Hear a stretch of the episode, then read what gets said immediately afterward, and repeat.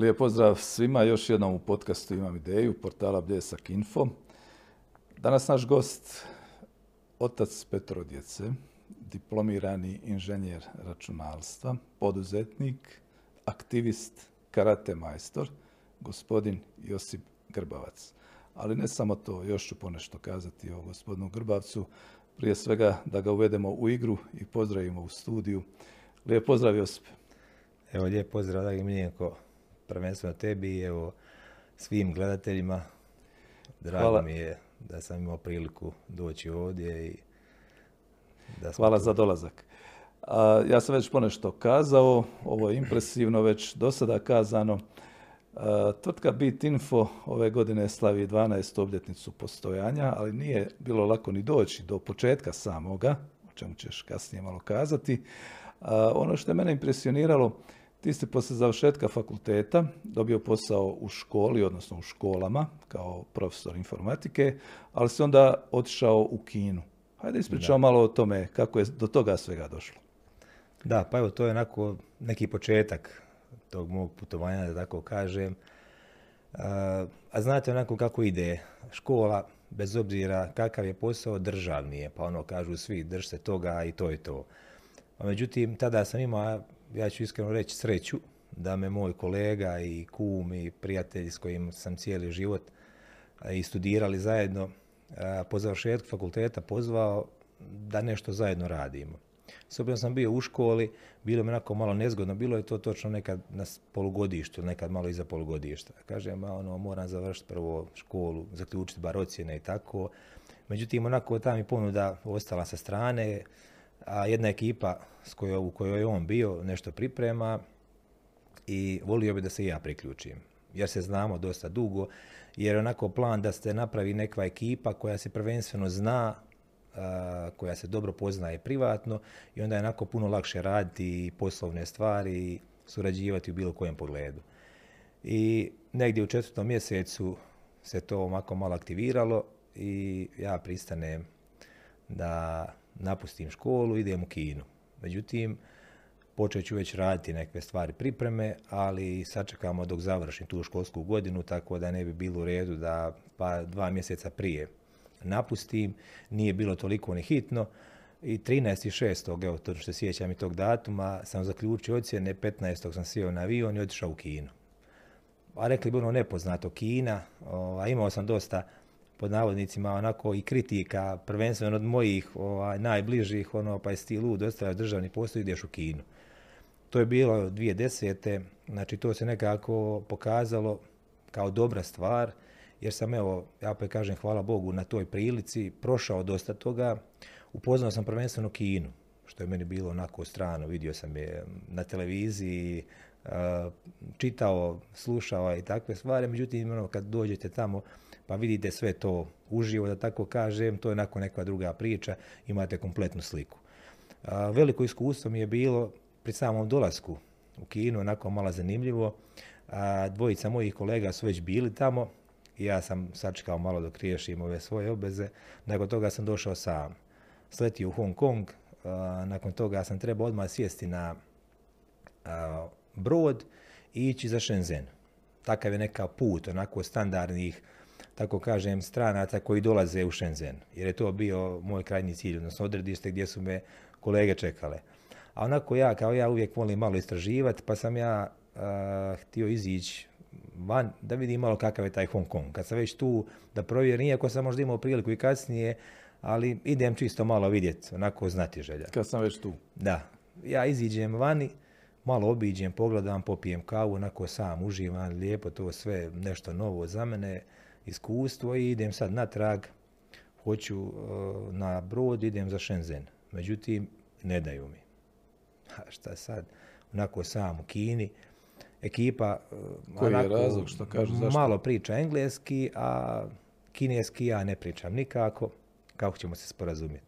Našli smo neka zajednički jezik gdje su mi pojasnili da sam izišao iz te zone koja je samo za transport, znači samo za ovaj dalje i sad ja vidim njih sve dole kako čekaju brod, ali ja ne mogu tamo. Ali su mi dali adresu na koju ja mogu otići i gdje mogu uzeti brod i otići za Shenzhen. Sve ok, ja sam već znao i cijenu karte od aerodroma do Šenzena, onako nekih detalja da se malo bolje mogu snaći. Kad sam došao na to novo odredište, idem kupiti kartu za Shenzhen, ovamo je bila karta 120 hongkonških dolara, ovdje gdje ja kupujem je 30. Brod već polazi, morate brzo reagirati, moraš brzo kupiti, kaže gospođa, onako malo engleskog, kinesko-engleski se mi sporazumijevamo. Ja kažem, ok, je li to sigurno Shenzhen? Sad ja pitam da me ne bi odvezi negdje drugo, jer sam već sad zaglavio. Sve posto sigurno, samo sjedajte. Ja sjedam, otprilike je situacija da smo bio u Mostaru, a iz Mostara trebam za Čitluk, a ja sam se odvezao u Konjice. U Konjicu sam sjeo na brod, došao sam do Mostara, do tog aerodroma gdje smo pokupili ekipu, koja je naravno uredno čekala tu kao što sam i ja trebao, i onda smo došli do Šenzena. I onda kad sam stigao tamo, kad sam to ispričao ekipi, ovaj, a kažu ne možeš ti bez problema. A kažem je, ali evo ovaj, stigao sam i naučio sam tu nešto gdje sam kasnije dobio okladu sa vlasnikom firme koji je inače Njemac, otišao davno u Kinu, otvorio tu firmu za koju smo mi radili, krenuli informatiku i on nije znao za tu razliku u cijeni, jer je stvar bila da je to tamo cijena za normalne kineske građane, a ovo je cijena za strance gdje oni samo onako prođu. Da, znači duplo manji put ovaj, za tri puta skuplje. skuplje da. dobro, eto, to sve te neke stvari da čovjek nauči. Naravno, zanimljiv dolazak. E, sami taj boravak trajao je, čini se, pet godina. Radilo se uglavnom te informatičke projekte, jel tako? Da. A točno je bila, znači, jedan veliki web shop, da tako kažem, firma koja se bavi prodajom krenulo se od početka, od maloga, kad se to nekako zahuktalo, tako kažem, tih godina gdje nije bilo previše web shopova. Nije bilo Alibabe, jel? Pa nije, da, mi smo tada bili puno bolje od Alibabe i da, da se nastavilo u tom smjeru, kasnije se neke stvari malo promijenile, mislim da bi bili ovaj, puno ispred. Kad kažem mi, mislim na tu firmu, jer smo mi bili samo, ajmo reći, informatički dio te firme. Tako da, bilo je dosta zanimljivo, znači, ekipa se skupila iz cijele ove regije. Nisam bio samo ja iz Bosne i Hercegovine, bio je stradak ekipe iz Hrvatske, iz Srbije i imali smo iz Slovenije dvojicu kolega. Tako da je to bila jedna cjelokupna priča gdje sam i imao priliku poznati sve te ljude.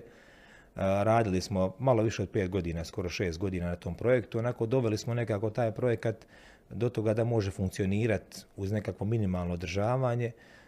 Nije bilo potrebe više jer je nas tu ekipi bilo 20 i troje četvero. I jedan zanimljiv projekat, zanimljiva stvar, ogromno iskustvo, gdje sam išao četiri ili pet puta a, po mjesec do mjesec i po, zavisi kako kada, onako u godini obići malo sve ono što trebam tamo napraviti, odraditi stvari, a glavnina posla je bila online. Tako da sam ono živio ovdje, a radio sam za kinesku firmu i da tako kažem u vrijeme kad su svi slali novac i šalju u Kinu, dolazili oprema iz Kine, mi smo na neki način vraćali novac ovamo. Nije to nešto pretjerano, bože moj, malim koracima. Ovaj. Ali je vrijedno. Da, tako da. Da, posle toga došla je nared Amerika, čini mi se. Da, nekako se sve to odbilo. Ja kažem onako, kako kažu, ovaj, sreća prati hrabre i ono, nekako s Božjom pomoći, ono, lagano, korak po korak, sve to nekako ide. Tako da evo isto slučajno kontakt sa jednim odjetnikom iz Amerike gdje je krenuo raditi na patentima. To je u njih dosta zanimljivo, onako patentiranje prava i ostale stvari. I došao je na ideju da napravi jednu platformu, jednu aplikaciju gdje će imati sve te neke detalje ovaj, o tim stvarima, o njegovom nekom poslu. I za početak, evo spomenuli ste malo prije karate i samo na neka uvodni dio ja kažem nekako sam sretan jer sam imao priliku sve to nekako uvezati i sa svih strana nešto pozitivno onako uzmeš, iskoristiš konkretno taj karate, odnosno preko karate ja sam upoznao naše kolegu koji je prvi krenuo rad na tom projektu. Dok su mi još bili na projektu za Kineze, on je onako neki mali dio krenuo razvijati.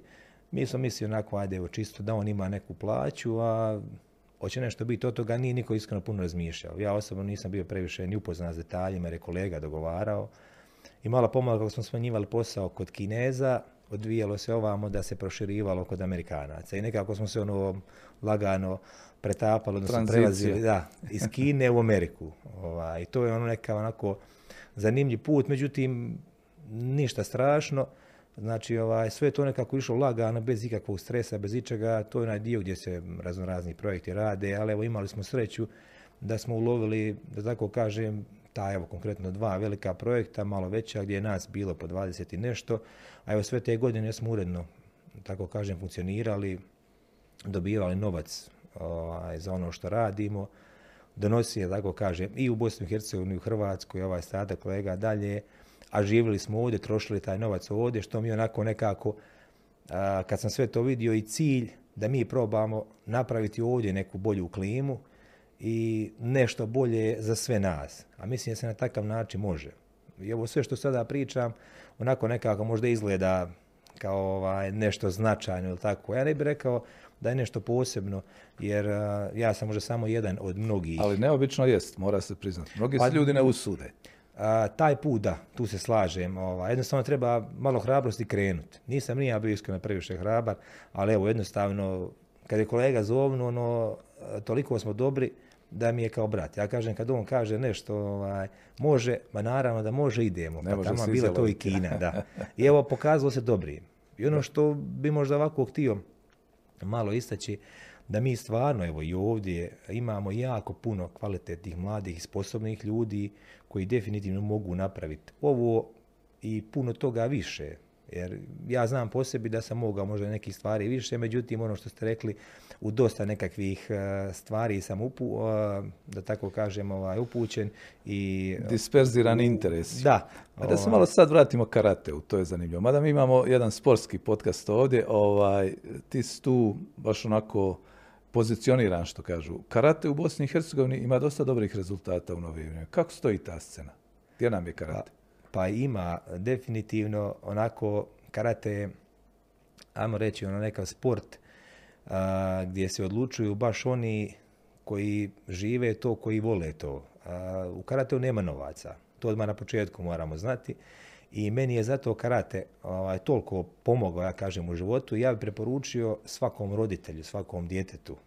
Naravno, ja najviše volim karate, se razumije, volim ja i ostale sportove. Međutim, nekako je taj karate, mislim, odlična stvar za odgoj djeteta. I onda kad ja vidim svoj nekav put kroz karate, vidim puno nekakvih detalja gdje mi je karate pomogao. Ja sam odmah na početku, mislim, pa nisam baš znao ni razmišljao o tome, bio sam osnovno školac kad sam krenuo u karate, bila je ta neka ekipa, ovaj, dole zanimljivo, idemo probati. I onda sav taj moj put, evo kroz Bosnu i Hercegovinu, Hrvatsku, pa dalje kroz Europu, pa ne, do ne znam nekih E, do svjetske scene gdje nisam napravio neka specifičan rezultat kao karate natjecatelj. Ali ja imao sam sreću kasnije kao karate suda da sam dospio do te svjetske licence. Međunarodni sudac, jel tako? Da.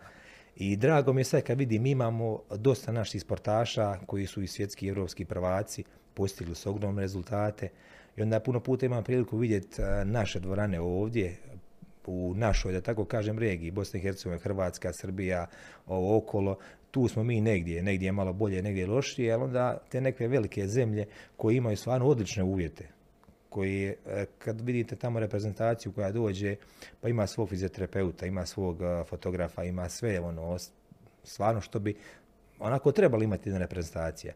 Nažalost, nama puno toga fali, a zato mi imamo ono nešto što nas tjera i talent i ta, talent, znači snagu, upornost i zato ti rezultati. Znači, jedan naš natjecatelj napravi vrhunski rezultat na svjetskom ili europskom prvenstvu.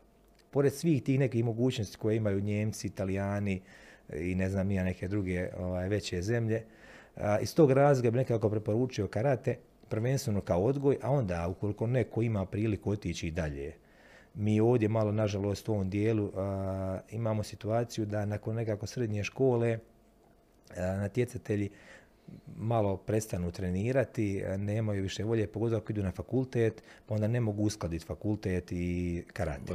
A oni koji idu, da, recimo Sarajevo, dosta naših odavde ide i za Zagreb i ovaj, Mostaru, ovdje imamo kvalitetno sveučilište, oni koji su, recimo, naši iz Čitluka, pa onda dogovorimo neku suradnju tu sa ovim mostarskim klubovima da se napravi. Međutim, ono u dosta slučajeva onako malo ekipa povuče, pa malo imate ovaj, oko fakulteta obaveza dosta, tako da se ono malo to na neki način raširi i a rekao bi nekad, nažalost, ovaj, neki kvalitetni natjecatelji koji su stvarno talentirani odustanu da ne bi trebali. Međutim, ima tu puno nekih utjecaja, ali bitno je da se dođe do jednog određenog cilja, ono što je zacrtano i u tom dijelu stvarno, evo, što se tiče karate, općenito bilo kojeg sporta, bitno je da se čovjek aktivira, da nije previše ovako u sjedećem, ležećem položaju, da. pogotovo danas mladi.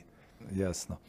A, spomenut ćemo, pa ćemo završiti sa karateom i ovaj jedan važan turnir gdje si ti prvi čovjek Pa dobro, ovaj, mi imamo konkretno turnir u Čitluku, nažalost evo je vrijeme pandemije ovaj, zadnjih eh, par godina, odnosno konkretno dvije, nismo organizirali, pošto je bila takva situacija da je karate specifičan sport, odnosno karate natjecanja su specifična u tom smislu, pošto su svi unutra u dvorani, natrpani, da tako kažem, da je bilo dosta nezgodno. I onda nismo htjeli raditi nekav rizik, ima prostora za sve i to je onako jedna dobra stvar gdje stvarno možeš upoznati dosta ljudi, dovesti dosta ljudi ovdje, jer mi stvarno imamo dosta ljepota u našoj, evo konkretno sada ovdje Hercegovini. imali smo odličnu suradnju recimo sa Karate Savezom Zagreba, Hrvatske, Italije, Mađarske, gdje bi oni došli ovdje pa bi napravili nekakvu da tako kažem, putovanje kroz ovaj naš dio, pa odu dole u Međugorje, Kravica, pa ovdje Mostar, Stari most, pa onda naprave par skokova za njih, što je njima onako ono, vrhunski. I onda ta djeca koja dođu ovdje na turnir, obiđu, budu dva, tri dana, odrade turnir i idu doma. I onda ima to onako u lijepom sjećanju, jer nije samo autobus, dvorana, završetak, idete nazad u dosta slučajeva imamo i takvih stvari. I onda nekako nastojimo u zadnje vrijeme svi proširiti da uz taj sport, uz turnir, uz karate, ljudi vide sve te neke ljepote ovoga kraja koje već imamo ovdje. Tako da ugodno skoristim, tako kažem. Da.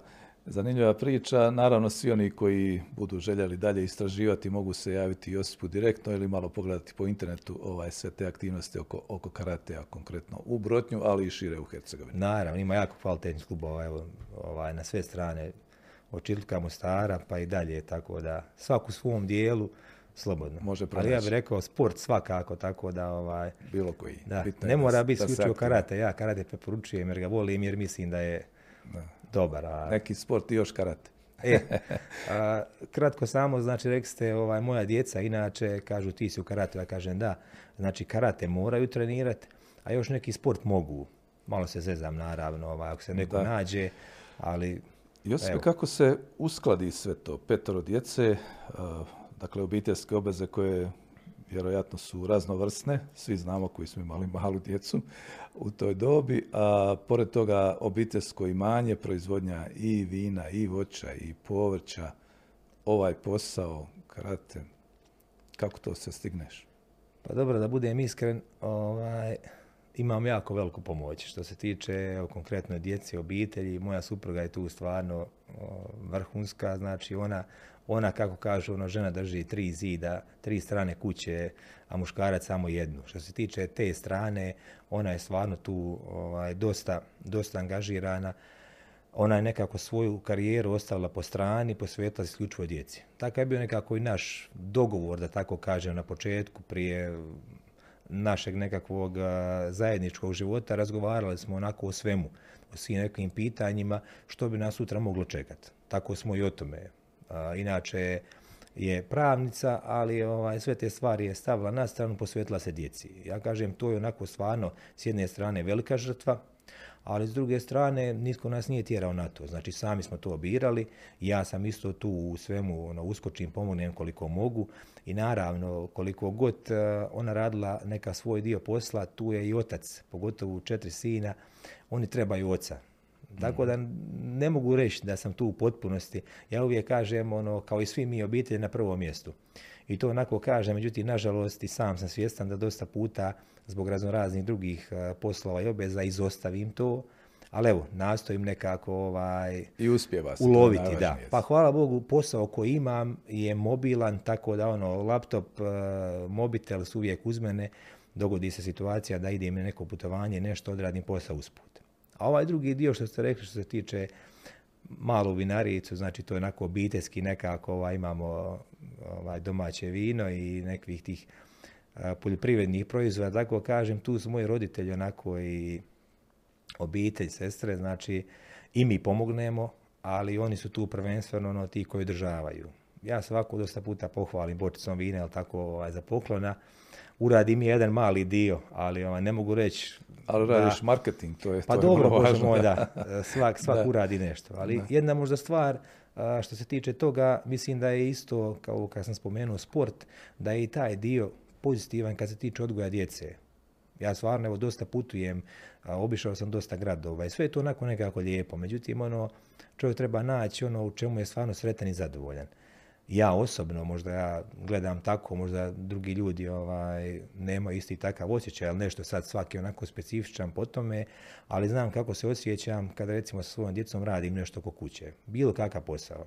Pogotovo kad sam stalno obezama, trci i svemu tome onako ostavim vikendom računala, mobitela i sve po strani, odradim bilo kakvu stvar oko kuće, na neki način njih navikavam da jednostavno to ono što treba cijeniti. Da žive s prirodom. Da. da, rad, rad je ono što kažu drži čovjeka i ovaj, kasnije ćemo se malo vjerujem dotaći ovoga gospodarstva i općenito radnika i svega ostalog, kako kažu od malena se trn oštri. Tako da mislim da svi mogu probati eh, i kopati i sve ostale stvari, onda kasnije hoće biti evo, kroz informatiku, kroz bilo koji drugi posao, eh, život u Londonu, Parizu, Americi, Kini ili ne znam nija gdje, to je opet izbor svakoga. Ali mislim da nas za početak, kad imamo već tu blagodat ovdje, da ovaj, možemo nekako na zemlji započeti svoje prve korake, nije loše. Čisto da znaju cijeniti nekako taj dio, kako se sve to radi. Sigurno je to nešto što za čitav život vrijedi i svi znamo iz iskustva, mi koji smo odgojeni u prirodi, znamo što to znači, to se ne da ni opisati uvijek, jel da, tako? Ali ovaj, na neki način kazali smo, imaš puno tih sfera interesa, između ostaloga i vijećnik si u općinskom vijeću Čitluka, potpredsjednik udruge e, gos, e, gospodarstvenika Brotnjo. Kad je udruga nastala, koliko već radi? Evo, prošle godine, krajem prošle godine smo ovaj, službeno krenuli s udrugom. Pa evo, to je onako jedna, ja bih rekao, jako pozitivna stvar, gdje u razgovoru prije smo ovako komunicirali e, kako jednostavno dosta puta, ja bih rekao, fali malo više razgovora, malo više komunikacije da se riješe određene stvari pa i određeni problemi koji onako s vremenom postaju sve veći i veći. I kroz razgovore ovako s ljudima, ja opet kažem, ja sam jedan od najmanjih, onako, kažu gospodarstvenika, ja kažem, pa je, onako, ovaj, malo pre spomenuo kako je to sve nastalo, ne mogu reći na samom početku da sam ni znao šta znači firma, gospodarstvo i sve te stvari, ali evo, nekako sam došao do toga. Nas trojica kolega smo došli na ideju da startamo, ajmo reći na neki način s tom udrugom i sjeli smo, porazgovarali. Evo, jako veliku pomoć nam je tu pružila asocijacija poduzetnika Hercegovine i udruga gospodarstvenika iz Posušja, gdje smo na neki način pokupili jako pozitivna iskustva gdje su nam ljudi na početku kazali neke greške iskustva koje su oni imali. Pa su rekli onda, ok, to vam je dobro, to nije, mi smo probali, ne radi. I onda nam je bilo puno lakše krenuti, ja bih rekao nismo krenuli s nule, krenuli smo onako sa nekakve stepencije gdje su nas oni doveli. Tako da ovaj, ja bih se ovom prilikom čak i zahvalio. A što se tiče nas, krenuli smo malo u razgovore sa ljudima za koje smo onako smatrali koji su kroz razgovore spominjali da su željni, da hoće nešto napraviti, dogovorili smo se da napravimo u jednom užem krugu jer su između ostalog savjetovali da ne idemo široko za početak, već krenite sa nekih maksimalno desetak firmi za početak, osnujte to i onda lagano kasnije se ljudi priključuju i imate neku pozitivnu atmosferu, znači radite malo pomalo, nemojte žuriti, nemojte raditi nekakve korake koje ne treba i uglavnom lagano smo tako i startali. Evo, znači kako vrijeme ide, sad imamo 35, 6, ovaj, sad smo baš neki dan imali nekih prijema. Novih članova. Da, znači ono, dolaze, dolaze zahtjevi za prijem članstvo, a ja mislim prije svega da je dobra stvar jednog druženja gdje ljudi razmijenu iskustva. Ja opet kažem, ja sam onako i mlađi i, i mal sam, ali sa ovim ljudima koji imaju puno veće e, firme, puno više ljudi, puno više utrka u nogama, da tako kažem, volim porazgovarati jer naučim uvijek nešto novo. Tako se svima. I onda i jedni drugima podijelimo nekakva iskustva i prvenstveno iz nekog razloga da zaštitimo na neki način to gospodarstvo, da probamo recimo na jednoj lokalnoj zajednici ili negdje napraviti sve ono što možemo jedni za druge. A onda i ta šira okolica, ono što sam spomenuo malo prije za mlade ljude.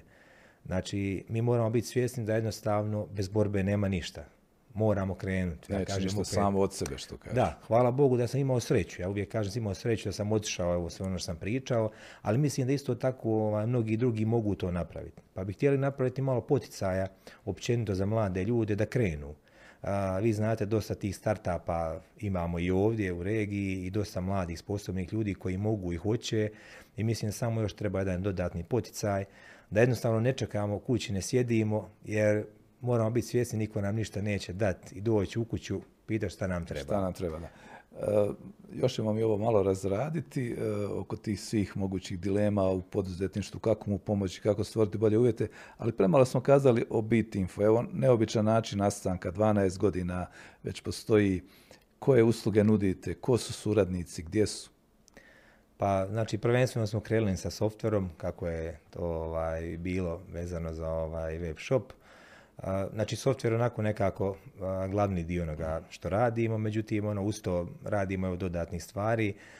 Znači, iskreno, sve ove dodatne usluge sam malo aktualizirao krajem prošle godine pošto ono sve do sada u sve svoje obveze i stvari koje su išle, nisam previše išao ni dalje, znači tu imam jednu svoju ekipu ovdje u samom Bitinfu, a ova naša suradnja je sa kolegama iz Hrvatske i sa kolegama iz Srbije i Slovenije, tako da mi kao jedna ekipa, sve četiri firme, surađujemo za ovaj vanjski dio, pa ja bih rekao neki možda 80% profita, tako kažem, odnosno ovaj, prinosa u Bit Info je svana. E, nekako funkcioniramo na način da smo zadovoljni, nije to kažem nešto strašno, mi smo mali, međutim ja mislim nakon evo 12 godina, evo 12 godina kad postojimo, znači sve te vrijeme nismo ostali nigdje dužni, podijelili smo uredno plaće, doprinose, sve ono što trebamo i to je nekako najvažnije da je zdravo.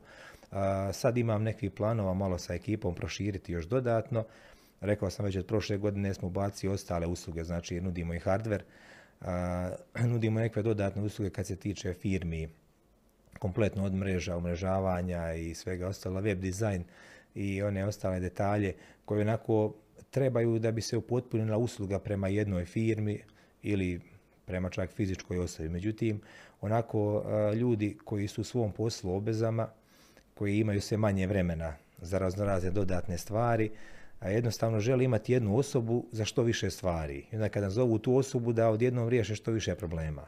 Nekako u tom smislu nam je cilj napraviti kompletnu ponudu i to smo već nekako ovaj, zakoračili, tako kažem, da, da onako možemo i ovdje ponuditi sve ono što radimo vani. A, još uvijek je fokus znači, na tom poslu prema vani, jer kako kažu, onako živiš u Bosni i Hercegovini, a primaš njemačku plaću, da tako kažem, evo, prevedeno, ovaj, to je, mislim, dobra stvar, da. I mislim da se može po tom pitanju napraviti puno. I evo, možda spomenuti, čisto da sam imao priliku prije par dana sudjelovati na jednom, ajmo reći, radnom sastanku večeri, gdje je jedna kompanija koja radi za njemačko, austrijsko i švicarsko tržište, organizirala eh, ja bih rekao neka vid suradnje, promocije ovog našeg ovdje dijela na ta tržišta. Znači, informatika je na neki način specifična gdje se mi prezentiramo online na raznorazne načine, gdje nam možda ne treba nešto specifično. Znači, lako je sada isprezentirati. Međutim, sve druge branše eh, mogu dosta napraviti, ali onako u nekakvim stvarima mi smo još uvijek mali. Pa bi valjalo isto ovako, ono što kažem ja sam mal, ali sa kolegama iz ovih ostalih firmi činimo jednu veliku stvar. Tako isto kad je pitanje naša proizvodnja i ostalo. mislim da se može puno napraviti, pogotovo u pitanju umrežavanja. jer recimo jedna njemačka firma ili austrijska, švicarska ili neka tamo, baš prema riječima ovoga gospodina s kojim smo razgovarali, kaže u jednom trenutku ima jako velike zahtjeve. Treba vam tisuću komada nečega. Onda mi smo ovdje mali, pa mi ne možemo jednom proizvesti tisuću komada nečega u nekom vremenu do kada njima treba.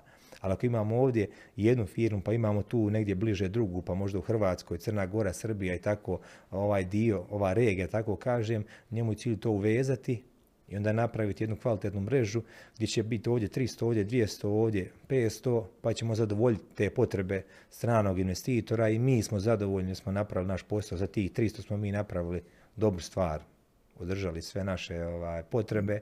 I evo nešto u tom smislu. Mislim da bi trebali svi početi, mislim ono nastaviti raditi tako kažem jer dosta ljudi već radi taj dio.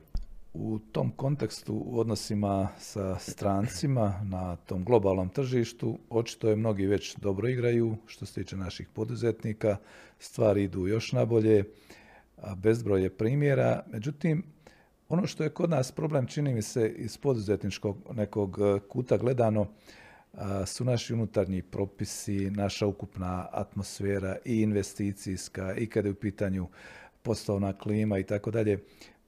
Pa, na primjer, e, evo, vaša udruga je relativno mlada, ali već, već se konsolidirala, već vjerojatno ste obavili dosta razgovora.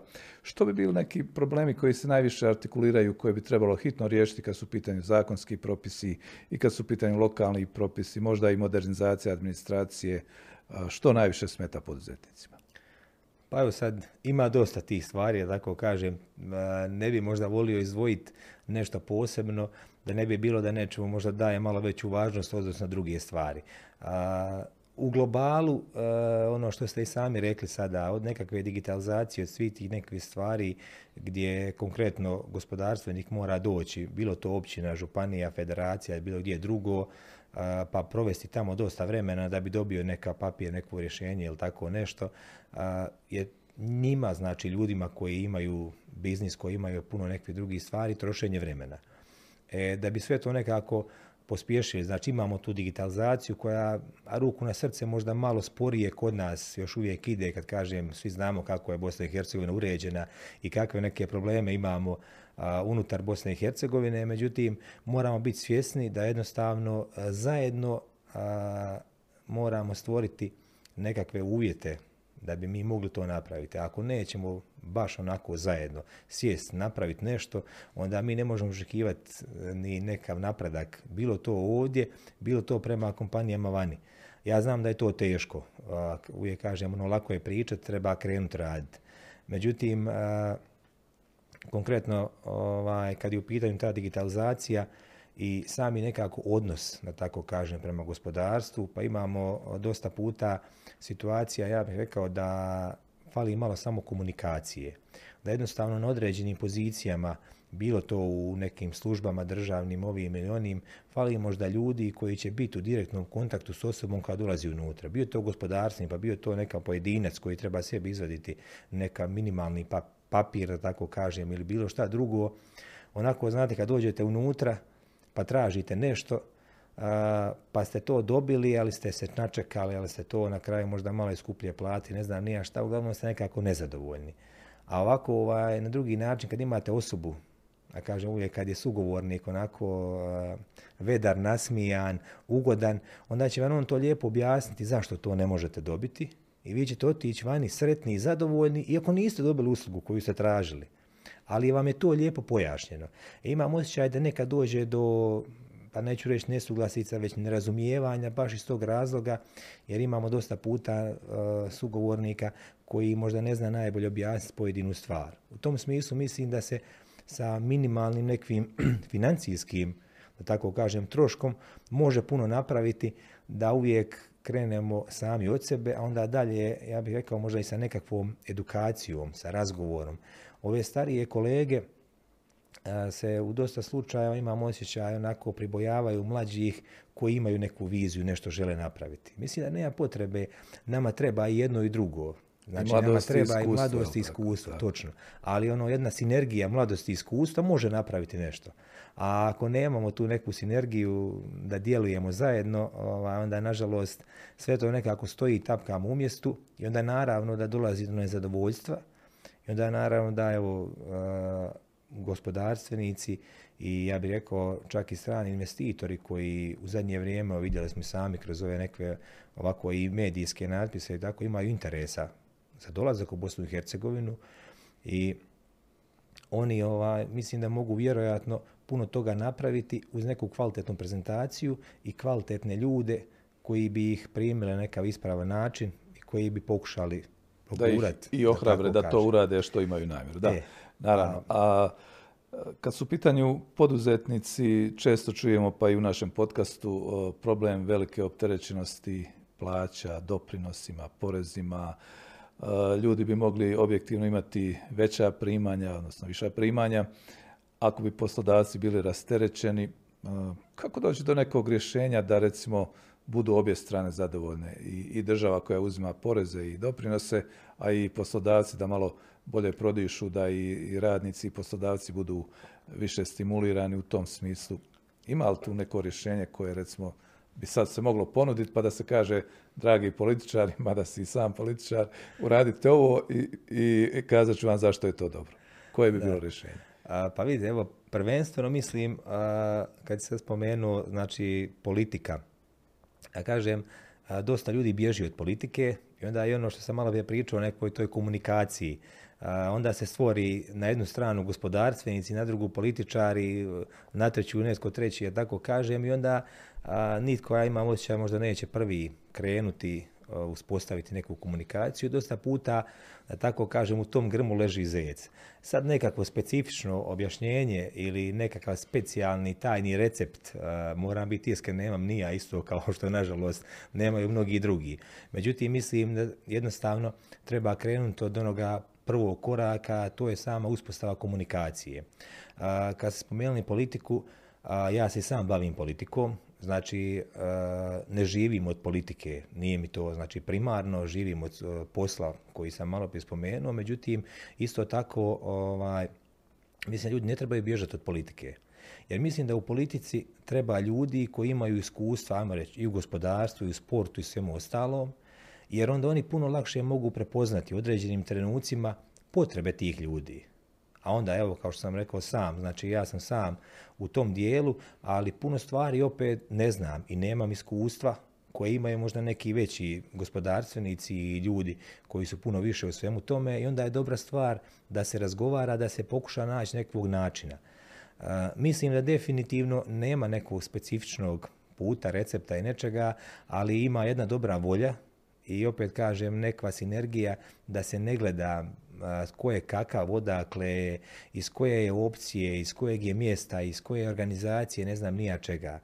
Mislim da mi moramo biti svjesni da smo mi prije svega ljudi, onako pred Bogom ovaj, svi isti, bez obzira koje je vjeroispovijesti, koje je nacionalnosti, tko je bilo šta.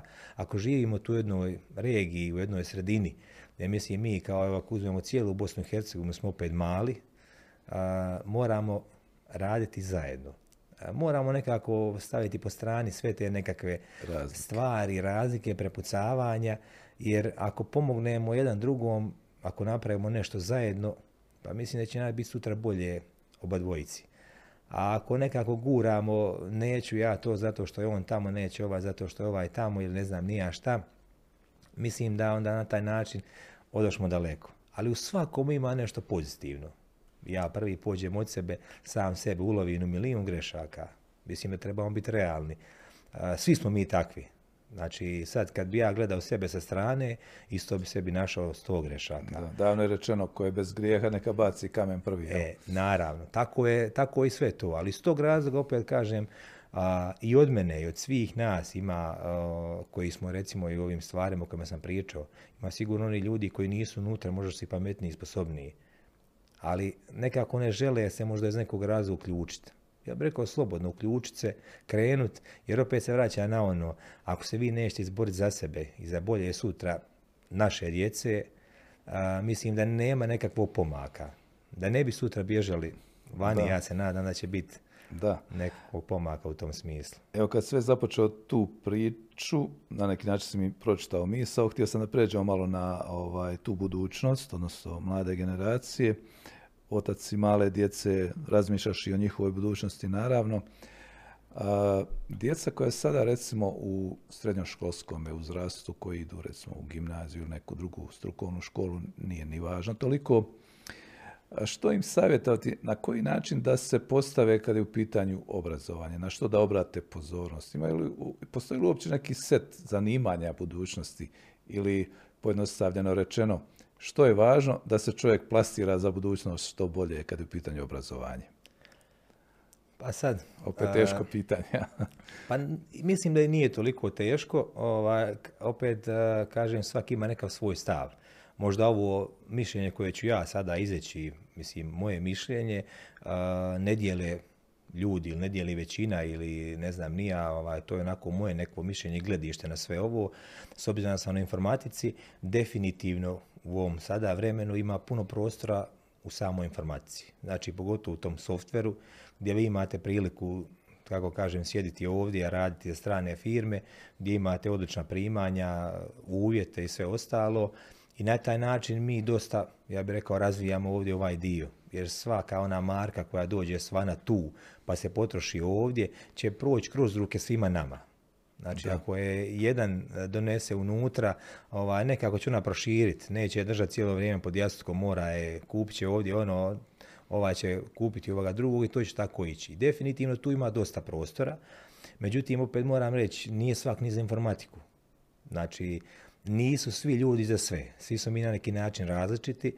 A, nažalost, kod nas je u zadnje vrijeme nekako imam osjećaj bila atmosfera da se rad nije cijenio, već bi svi, a bili, ne znam, fakultetski obrazovani, bili bi e, šefovi, direktori, radili u nekim e, poslovima, uredima, gdje je to onako, ne znam, košuljica, lijepo, uredno i onda ljudi misle da su s tim nekako sretni. E, sad ovo baš konkretno vrijeme koje je došlo je onako dosta, ja bih rekao, zeznuto po pitanju radnika i radne snage, jer svjesni smo da nam sva kvalitetna radna snaga ide vani, i mi na neki način to moramo zadržati. Jer općenito gospodarstvo dolazi u pitanje ako nemamo kvalitetnu radnu snagu. Ja bih rekao sada u tom smislu, ono kad se spomenulo obrazovanje, teško je reći sada, evo ja kažem imam četvero, petero djece, četiri sina, da ja kažem sada jednom sinu ti ćeš sada završiti fakultet, ali ti nećeš, ti ćeš biti ovaj, bravar, ti ćeš biti keramičar, ti ćeš biti automehaničar. Da bi mene rekli, pa slušaj tata, ono, ti to tako misliš, ali nije to baš tako, mi hoćemo ovo, mi hoćemo ono. A možda stvarno ja onako kad gledam sa strane i sa onim što ih znam, vidim da recimo ovaj nije za doktora, ovaj možda stvarno ovamo je. Pa ja možda to mogu procijeniti, ovaj što nije s doktorom hoće biti doktor. Hm. Kažem ono, nije to baš tako lako, ali mislim da se može i kroz sve te nekve zanate danas lijepo živjeti. Ali upravo zanata nema. Mislim, nema ih u žiži interesa. A, to, to da, ali ovaj, pa se šta je stvar. Znači, ja mislim da evo sada, u ovom trenutku, mislim, evo sad konkretno kad spomenuli nema, svjestan sam toga i u razgovoru, evo konkretno sa ovim srednjim školama gdje sam onako u doticaju malo i s tim dijelom, ravnatelji i ravnateljice kažu kako ono sve više ljudi pisuje četverogodišnje obrazovanje, te zanate neće niko. I onda se nama dogodi recimo da nam evo neće ovdje raditi nekav taj zanat ili zanatski posao, završi fakultet i ode u Njemačku i tamo radi na bauštele. Onda ne znam kakav je smisao tog fakulteta završenog ako tamo čovjek mora raditi na baušteli. Onda kaže mi svi, ne sada, svi mi moramo probati naći nekav način, neko rješenje. Ja osobno sam kroz taj nekav svoj odgoj i odrastanje radio statom bravariju. Prošao sam taj dio, pa radio sam evo i poljoprivredu i sve te stvari. I moram priznati, evo, ovdje sam u Mostaru, bio u srednjoj školi na fakultetu i onda ono, nakon toga dođem uh, s tatom raditi nekakav tamo dio, bilo to ograda otvori ili bilo šta drugo, pa prolaze i one curice i prijatelji i ovako, pa sam se onako znao malo iskloniti sa strane, da me neko sad ne vidi prljavog i mrčavog.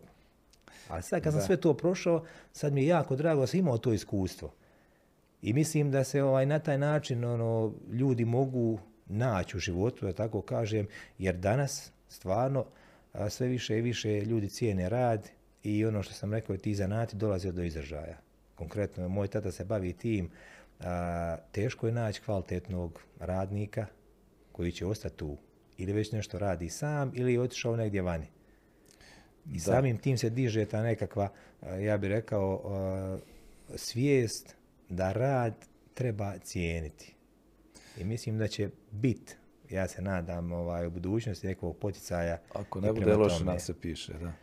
Pa jer, jer e, razumljivo je da mladom čovjeku možda nije uvijek jednostavno kazati ja sam budući mesar ili ja sam budući pekar ili sam budući automehaničar, ali je evidentno da ljudi koji imaju to nešto u rukama, te vještine danas sve bolje žive, da. imaju sve više posla, sve straženiji i ti su ljudi cijenjeni. Dakle, ne radi se o tome da je to samo profitabilno, nego su ti ljudi stvarno cijenjeni. Zato kažem, ponekad možda i roditelji idu u liniju manjeg otpora, bolje da dijete sjedi negdje u suhome ovaj, na stolici, pa bit će neka primanja i živjet će ovaj, malo mirnije, s manje stresa, nego da mora proći se postavljati ili nešto.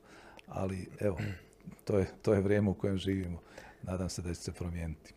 Pa dobro, to, to što ste rekli, to da, svakako. Međutim, ja kažem opet, uvijek onako gledam nekako život. Kao život mora biti i uspona i padova. Tako da svak od nas ima neki svoj križ koji nosi i ovaj, nekad je težak, nekad je lagan i ono kako kažu dobiješ onaj križ koji možeš nositi. Tako isto i u tome. Mislim, ne treba bježati ni od tih stvari.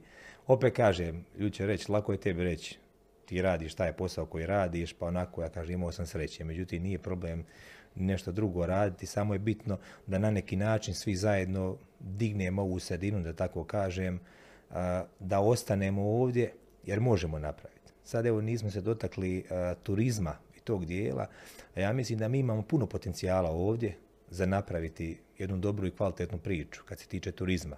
Ja sam evo iskreno kroz karate, kroz evo svoj posao i kroz to proputovao dosta i jedna onako može sitna stvar, svi znamo naš čupter, koji u zadnje vrijeme imamo malo nekakve promocije i aktivirali smo se. Prije znate kako je to bilo, onako napravimo čupter, to onako svak od nas domaći, mi to podijelimo eventualno ili iskoristimo i to je to. Ja sam imao priliku kada ovako letim avione pa ne mogu ponijeti vino za poklon, pa ponesem čupter. Pa ispričati onu neku priču, onu stvarno istinu kako je, da je to pod navodnicima domaći Haribo bombon ili takve neke stvari. I onda vidite to ljudi kako cijene, ljudi kako zainteresirani za to. To je samo jedan mali dio, jedna mala jedan se, Imamo mi još puno toga, naravno. Naravno, kad pogledamo sve ovo okolo, mislim da ima tu dosta prostora. Jasno, da. eto, jedino ja moram kazati ovaj, mladim ljudima koji eventualno razmišljaju o budućem zanimanju da ne upisuju školu za voditelja podcasta, od toga se slabo živi.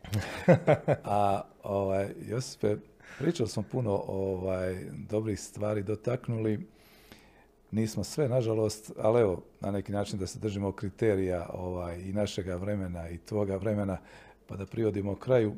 Kako su još planovi, kakva su očekivanja, ovaj, što se još planira raditi u budućnosti? A što se tiče, evo konkretno, znači mene i, i moje firme, a, nekakav plan je, onako ono što sam spomenuo i malo prije, proširiti malo taj posao i ovaj, prvenstveno ovaj nekav softverski dio e, prema vani, a i onda i ovaj ovdje koji je unutra. Ja se nadam evo, da ću u tome uspjeti nekako kompletirati tu ponudu, da budem na neki način e, kompletan u situaciji kad me određene firme ili pojedinci trebaju. A s druge strane, e, što se tiče neke promocije, da budem iskren, ja do sad stvarno nisam radio puno promocije, pošto sam imao sreću, ono što sam rekao, na neki način kroz to putovanje, kroz Kinu, Ameriku i evo sad trenutno radim u jednom projektu za Njemačku, tako da to se nekako slaže, da tako kažem. I ima evo dosta kolega i odavde iz ove regije koji rade za strance puno veće i ozbiljnije poslove i stvarno to ima dosta prostora za napredak. A, međutim, mi moramo raditi ono definitivno nekom marketingu, malo taj dio svakako planiram proširiti, prvenstveno zbog ljudi ovdje, znači koji me dosta puta onako znaju možda ili kroz sport ili me vide negdje kroz politiku ili kroz ovo ili kroz ono, a ne znaju biti čime se bavim. Pošto na samom početku nisam imao neke specifične potrebe za određenom promocijom, tako da sam nekako laganim koracima išao dalje. Ja osobno, evo, moja obitelj, kad kažemo, ono, živimo od toga. Imam i znači, svoje kolege koji rade sa mnom tu u firmi, tako kažem, ono, i oni zarađuju isto sebi plaće, znači mi svi zajedno radimo tu. ako možemo još proširiti je plan je da proširimo još više ljudi, da ih uključimo unutra, a sve nekako laganim koracima, s obzirom da sam u dosta ovih stvari, onda nekako ne želim skočiti visoko, da preskočim par stepenica, pa se bojim da ne bi bilo kasnije ovaj, da me to dočeka onako lagani, sitni koraci, ali mislim da je nekako ona krivulja stalno prema usponu i to me onako raduje. I mislim da definitivno ima neke budućnosti. A evo sutra ja se ovako volim zezati ovaj, s, s djecom. Kažu meni nije lako, ja kažem pa je, nije lako, ali pazite, evo sutra njih toliko, pa onda će uvijek neko nešto pomoći dati kad ja budem u situaciji što ne mogu raditi da ovaj, oni nastave ta neka posao ili šta već oni budu sutra htjeli raditi ili čime se baviti. To definitivno onako ostavljam, kažem, njima na izbor, ali evo nešto ono minimalno ili malo što sam ja napravio, ću im ostaviti. I moj otac je meni ostavio neke stvari koje je on napravio, tako ja kažem njima ću ostaviti. Sad će oni to izabrati ili neće, to je opet na njima nekakva njihov izbor. Pa mi je jedan prijatelj rekao, kaže, ma slušaj Josipe, a, curice hoće pomoć roditeljima, a sinovi su onako specifični, ja kaže, pa neću da biti sreće, tako da. Da, ne mora značiti. Naravno, ovaj čovjek razmišlja o mnogim stvarima u životu i razmišlja da kako ponajviše o djeci. Josipe, hvala za gostovanje. Ja se nadam bit će još prilike kod nekog sljedećeg jubileja ili nekog povoda koji nije ni vezan izravno za tvrtku. I evo, želim još puno uspjeha u radu i u životu općenito. Evo, hvala puno Miljenko prvenstveno na pozivu. Još jednom lijep pozdrav svim vašim gledateljima, gledateljicama i gledateljima da mi dame ne bi ostale ovaj, nespomenute, tako da mi, da mi ne zamire, da tako kažem, ali nadam se da neće nitko. Znači, ja sam stvarno zahvalan što sam imao priliku i biti ovdje i što sam imao općenito priliku proći sve ovo, kažem, prvenstveno na tom dijelu i evo još jednom hvala. Hvala, hvala da kako tebi ponajviše. Bio je to naš gost Josip Grbavac, osnivač, vlasnik i direktor tvrtke Bit Info iz Čitluka. Čovjek koji je aktivan u mnogim sferama, evo, ako ste pozorno slušali, uvjerili ste se da je to uistinu tako. Hvala svima što nas pratite i kao što uvijek kažemo, gledajte da nas gledate.